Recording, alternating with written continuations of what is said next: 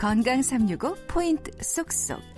우리가 꼭 알아야 할 부분들을 정리해 드립니다.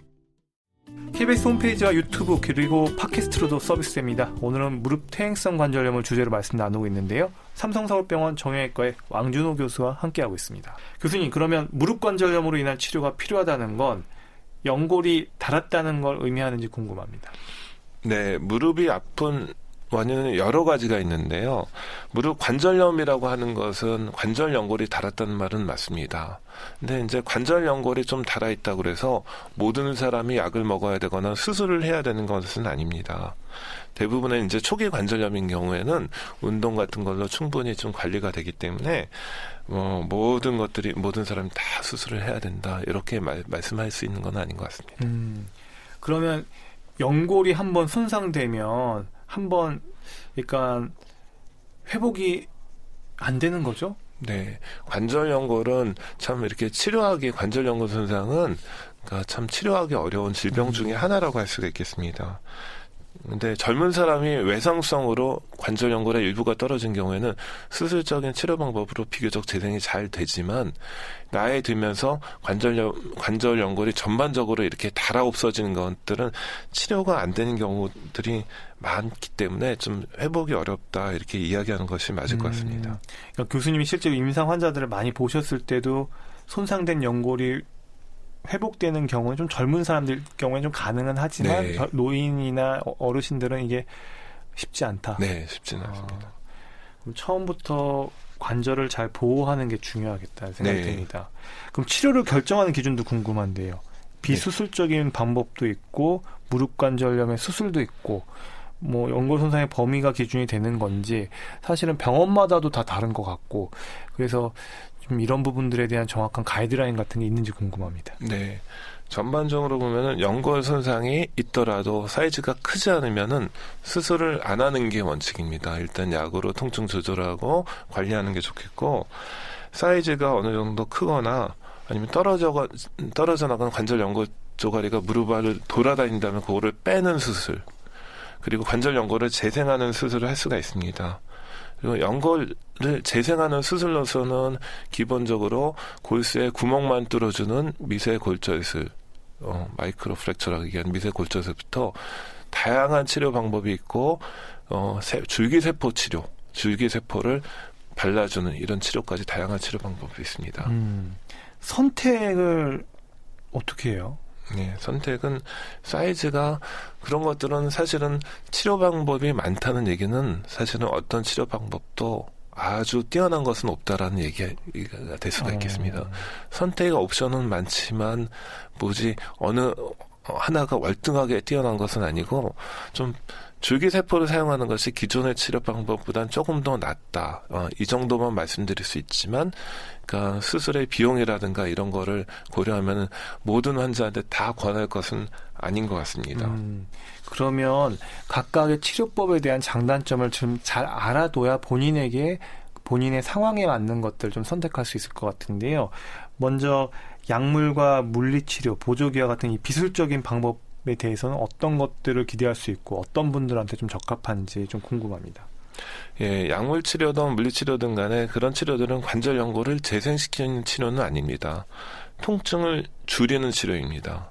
근데 외래에서 이렇게 환자들을 많이 보다 보면 어떤 환자들은 진통제에 대해서 상당한 거부감을 갖고 있고 이렇게 아픈데도 불구하고 난 진통제는 안 먹고 살겠다 이렇게 하는 분이 있습니다.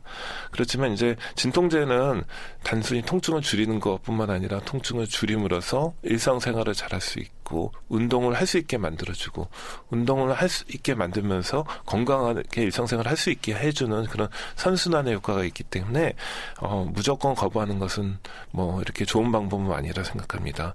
아픈데도 불구하고 진통제가 싫으니까 나는 그 life quality 삶의 질이 떨어지는데 불구하고 참고 살겠다 그런 어. 것은 아닌 것 같고 어 이런 비수술적인 치료는 평 어, 초반기에는 이런 치료 방법을 자, 잘해서 조절이 되기 때문에 심하지 않은 경우 이런 치료를 먼저 시도해 보는 것이 좋습니다. 음. 그럼 비수술적인 방법과 수술 사이에 시술이 있는 것 같아요. 그러니까 비수술적인 방법, 뭐 비침습적인 방법, 뭐 이런 걸로 많이들 알리려고 하도 하는 것 같은데 네. 시술 치료도 좀 설명 좀 해주시죠. 네, 시술이라고 이, 그러니까 얘기하는 경우 환자가 환자 입에서 이렇게 시술이라는 예, 이야기가 많이 나오고 있는데요. 무릎 관절의 시술이라는 이야기는 사실은 이게 좀 일부 병원에서는 무릎의 관절경 수술을 환자가 듣기에 부담을 줄여주기 위해서 시술이라 이야기하는 경우는 많이 있습니다. 음. 그렇지만 그것 도 사실은 마취를 해야 되고 조금 째지만 칼로 피부를 절개하고 하는 거기 때문에 시술보다는 작은 수술이다 이렇게 이야기하는 것이 맞습니다. 음. 근데 관절 연골의 퇴행성 관절염인 경우 이런 관절 내시경으로 씻어주는 수술 또는 시술이라고 이야기, 이야기하는 것이 실제적으로 큰 효과가 없는 것으로 많이 밝혀져 있기 때문에 물렁뼈 찢어진 거 수술, 관절경 수술하는 건 효과가 있어도 일반적인 퇴행성 관절염의 관절경 수술, 시술은 큰 효과가 없다 이렇게 이야기할 수가 있겠습니다. 음. 그거 말고 뭐는 이제 주사를 맞는 거 이런 맞아요. 것들이 예, 시술이라 이야기할 수가 있겠습니다. 주사는 어때요? 주사는 크게 두 가지로 나뉠 수가 있는데요. 일단 스테로이드 주사, 환자들이 뼈 주사라고 알고 있는 거, 그 다음에 연골 주사, 그 관절 연골 성분인 아, 어, 히루안 산이라는 관절 연골 성, 성분인 것을 맞는 거 이 두 가지 방법이 있습니다. 음.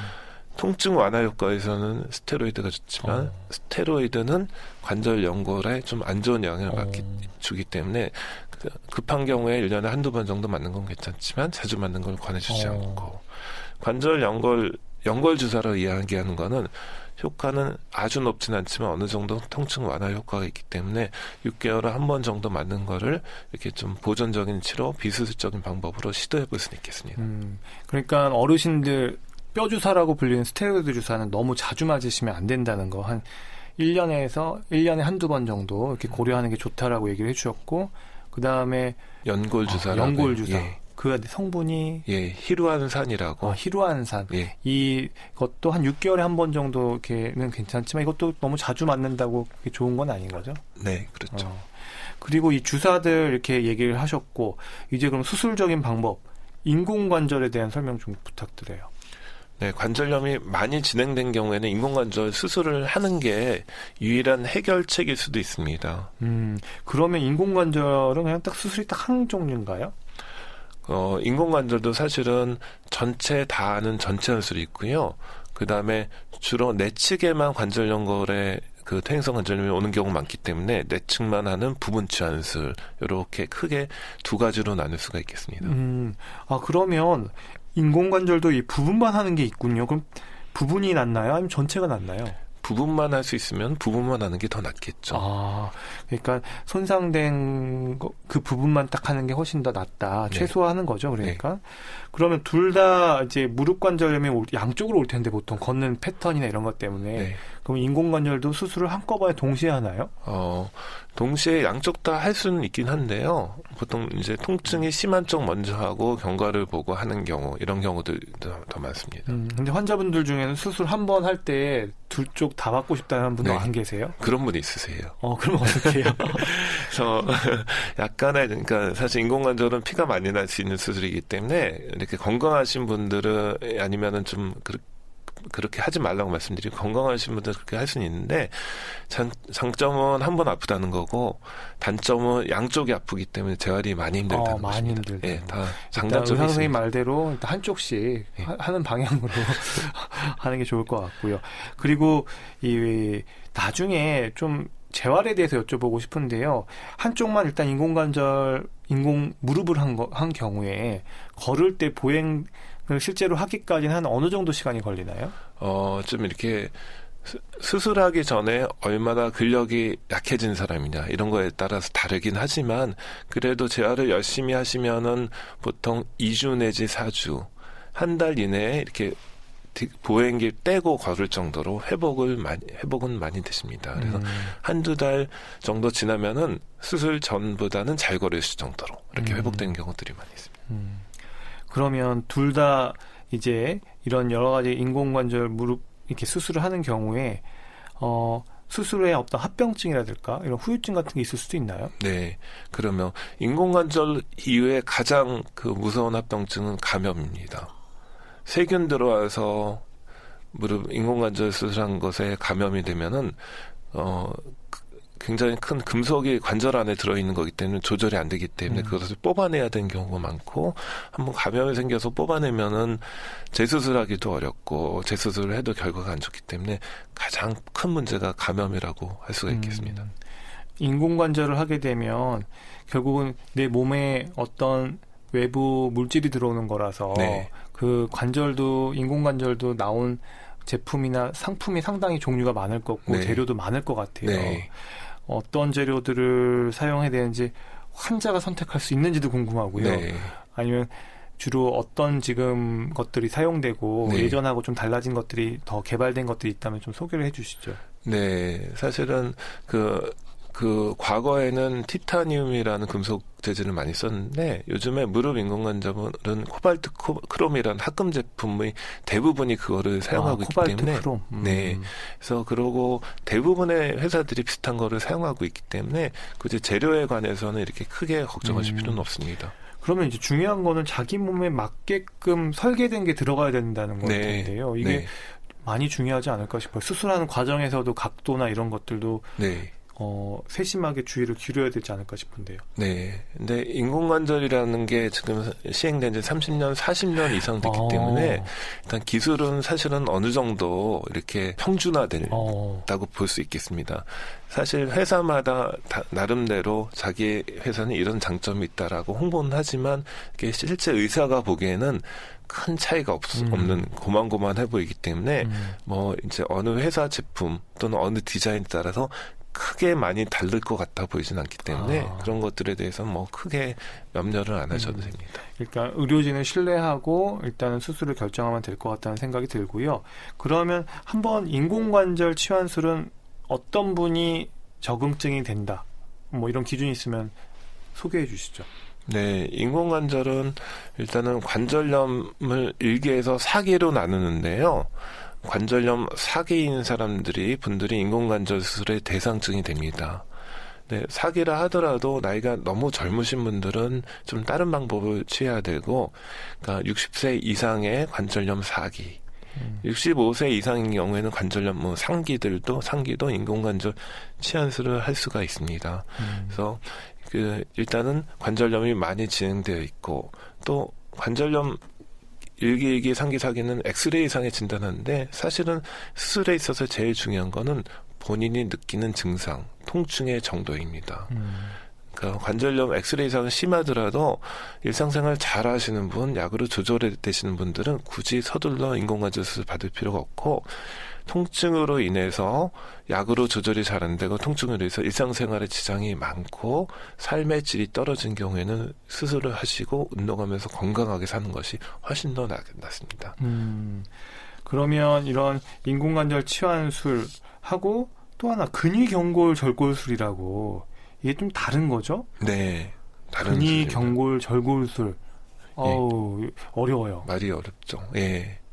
다 한자말로 돼서 굉장히 어려운데 이거는 그러니까 인공관절 넣는 게 아니라 네. 절골 한다니까 무릎을 어디 자르나 보죠. 무릎뼈를 네. 한번 잘라가지고 잘라. 근이 가까운데 가까운 경골을 잘라는 수술 같다는 라고 이해를 했는데 이게 네, 맞습니까? 네, 맞습니다. 근데 이게 뭐예요? 왜 이렇게 잘라요? 예, 경골, 종아리뼈에 그러니까 무릎에서 가까운 쪽을 자르는 건데 이 수술을 하게 되는 경우에는 주로 이제 관절염이 오다리랑 관련이 있고요. 오다리인 경우 관절염이 더 빨리 진행될 수가 있기 때문에 오다리를 교정함으로써 관절염의 진행 속도를 늦추고 통증을 줄여주고 그럼으로써 관절 인공관절 시기를 늦출 수 있는 수술 방법이 근위 경골 절골술을 할 수가 있겠습니다. 그럼 이거는 어떤 분들이 받으면 좋아요? 네. 이분들은 이제 사실 60세, 65세 이상인 분들은 주로 인공관절을 먼저 생각해야 되겠지만은 50대이신 분, 이런 분들은 인공관절하기에 너무 젊고 그다음에 이제 관절염 4기가 아니고 한 3기 정도 2기나 3기인 분들은 이런 수술을 함으로써 인공관절 시기를 늦출 수가 있기 때문에 이런 분들이 좀 수술 받았을 때 효과가 있, 있, 음, 있겠습니다. 제가 오달인데요. 그러면 좀 더 보다 적극적으로 관절염이 오기 전에 네. 제가 50대가 되면 네. 근위 경골 절골술을 네. 고려해 볼 수 있을까요? 아닙니다. 아, 왜 아니죠? 사실은 우리나라 저도 오다리고요. 우리나라 남자들인 경우 한 30%가 오다리입니다. 아, 네. 오다리라고 다 관절염이 오는 거 아니기 때문에 아. 어, 관절염이 오다리이면서 관절염이 이미 와 있는 사람만 수술에 적응증이 됩니다. 아, 관절염이 온 사람만 예. 왜냐하면 더 그분들의 같은 그분들 경우는 더 많이 확실한 심한 관절염이 진행될 수 있기 때문에 네. 그럴 때 예방적 차원에서 한다. 네, 그 관절염이 이미 와 있는 분들이 더 나빠지기 위해서 하는 거지 없는 사람들이 예, 어. 없는 사람들이 하지는 않습니다. 어. 굉장히 큰 수술이고 부작용이 있을 수가 있기 때문에 관절염이 와 있는 사람이 더 나빠지지 않기 위해서 하는 거지 없는 사람은 그럴 필요 없습니다. 어, 그럼 어느 정도 예방 효과가 있는지 이 근위경골 절골술에 대한 어떤 데이터가 있습니까? 네, 여러 가지 다양한 데이터들이 있는데 어쨌거나 목표는 인공관절 수술을 안 하는 것인데 그런 저, 수술 절거술을 함으로써 10년 내에 인공관절을 안 할 확률이 90%. 오. 20년에는 50% 정도. 그래서 이렇게 좀 사실 효과도 좋고 환자의 좀 만족도도 높, 기 때문에 최근에는 좀 우리나라에서 굉장히 많이 이 수술이 음. 많이 늘, 늘어서 많이 하고 있습니다. 음. 그러면 또 궁금한 게 근위경골 절골술. 일단 제가 오달이라서 그런지 오자형이라서 그런지 계속 관심이 가는데요. 그러면 이런 경우에 키도 좀 클 수 있나요? 네, 키가 커집니다. 어, 50대 키가 커졌다는 얘기네요. 흰 다리가 펴짐으로써 키가 커지는 효과가 있는데요. 어. 사실 그거를 어떻게 보면 수술의 부작용으로 이제 생각을 아, 합니다. 왜요? 왜 그러냐면은 이제 양쪽 다 절거술이 필요한 경우는 있지만 사실 대부분이 한쪽만 필요, 하는 경우가 많기 때문에 한쪽 다리만 길어지는 효과가 있기 아이고. 때문에 예. 어.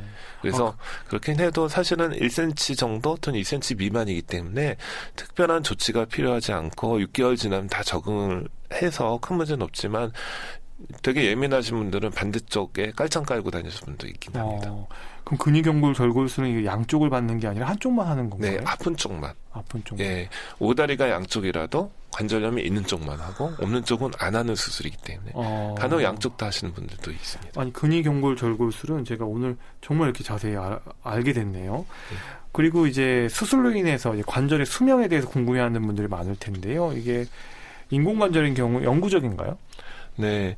40대나 50대 인공관절을 하신 분이 계신다면 수명에 대해서 좀 걱정하셔야 되는 게 맞습니다. 근데 대부분의 경우 60대 이상에서 하기 때문에 수명에 대해서 크게 걱정을 안 하셔도 됩니다. 뭐 감염만 되지 않고 수술만 제대로 됐다면 사실 60대이신 분이 80대까지 쓰시는데 큰 문제 없는 경우가 90% 95% 되기 때문에 크게 걱정 안 하셔도 되고 그동안 수술 기술도 많이 발전했고 그다음에 인공관절 기계도 많이 발전했기 때문에 지금 수술 받는 분들은 그런 것들은 크게 염두 안 하시고 그냥 사, 수술 받고 지내셔도 무관할 것 같습니다. 음, 수술 후에 어떤 관리라든지 환자들에게 강조하는 부분이 있다면 어떤 게 있을까요? 어, 인공관절 수술하신 다음에 또 아까 감염을 얘기했지만은 또 하나의 문제가 뭐냐면은 인공관절 주변에 골절이거든요. 아. 기력이 없어서 쓰러지면서 인공관절 주변에 골절이 생기면은 사실은 재수술을 해야 되는 경우도 많고 어. 골절 수술한 다음에 각도가 안 들어오고 고생하시는 분이 많이 있습니다. 그렇기 때문에 골절 안 생기게 하는 거 중요한데 그렇게 하기 위해서 제일 중요한 거는 안 넘어지는 건데 안 넘어지기 위해서는 하지 근력 유지를 잘 하시는 거. 균형 감각 유지를 잘 하시는 게 중요합니다. 음. 그렇게 하기 위해서는 꾸준하게 운동을 해서 하지 근력 유지를 잘 하실 수 있도록 운동을 꾸준하게 하시는 것이 매우 중요하다 할 수 있겠습니다. 그리고 감염에 취약하기 하기 때문에 인공관절 하신 쪽의 무릎에는 절대 주사도 맞지 말고 침도 맞지 말고 이렇게 하셔야 되겠습니다. 음, 이렇게 무릎관절염에 대한 어, 질문과 답 들어봤는데요. 박광식의 건강 이야기 듣고 있습니다. 오늘은 무릎 퇴행성 관절염에 대한 말씀입니다.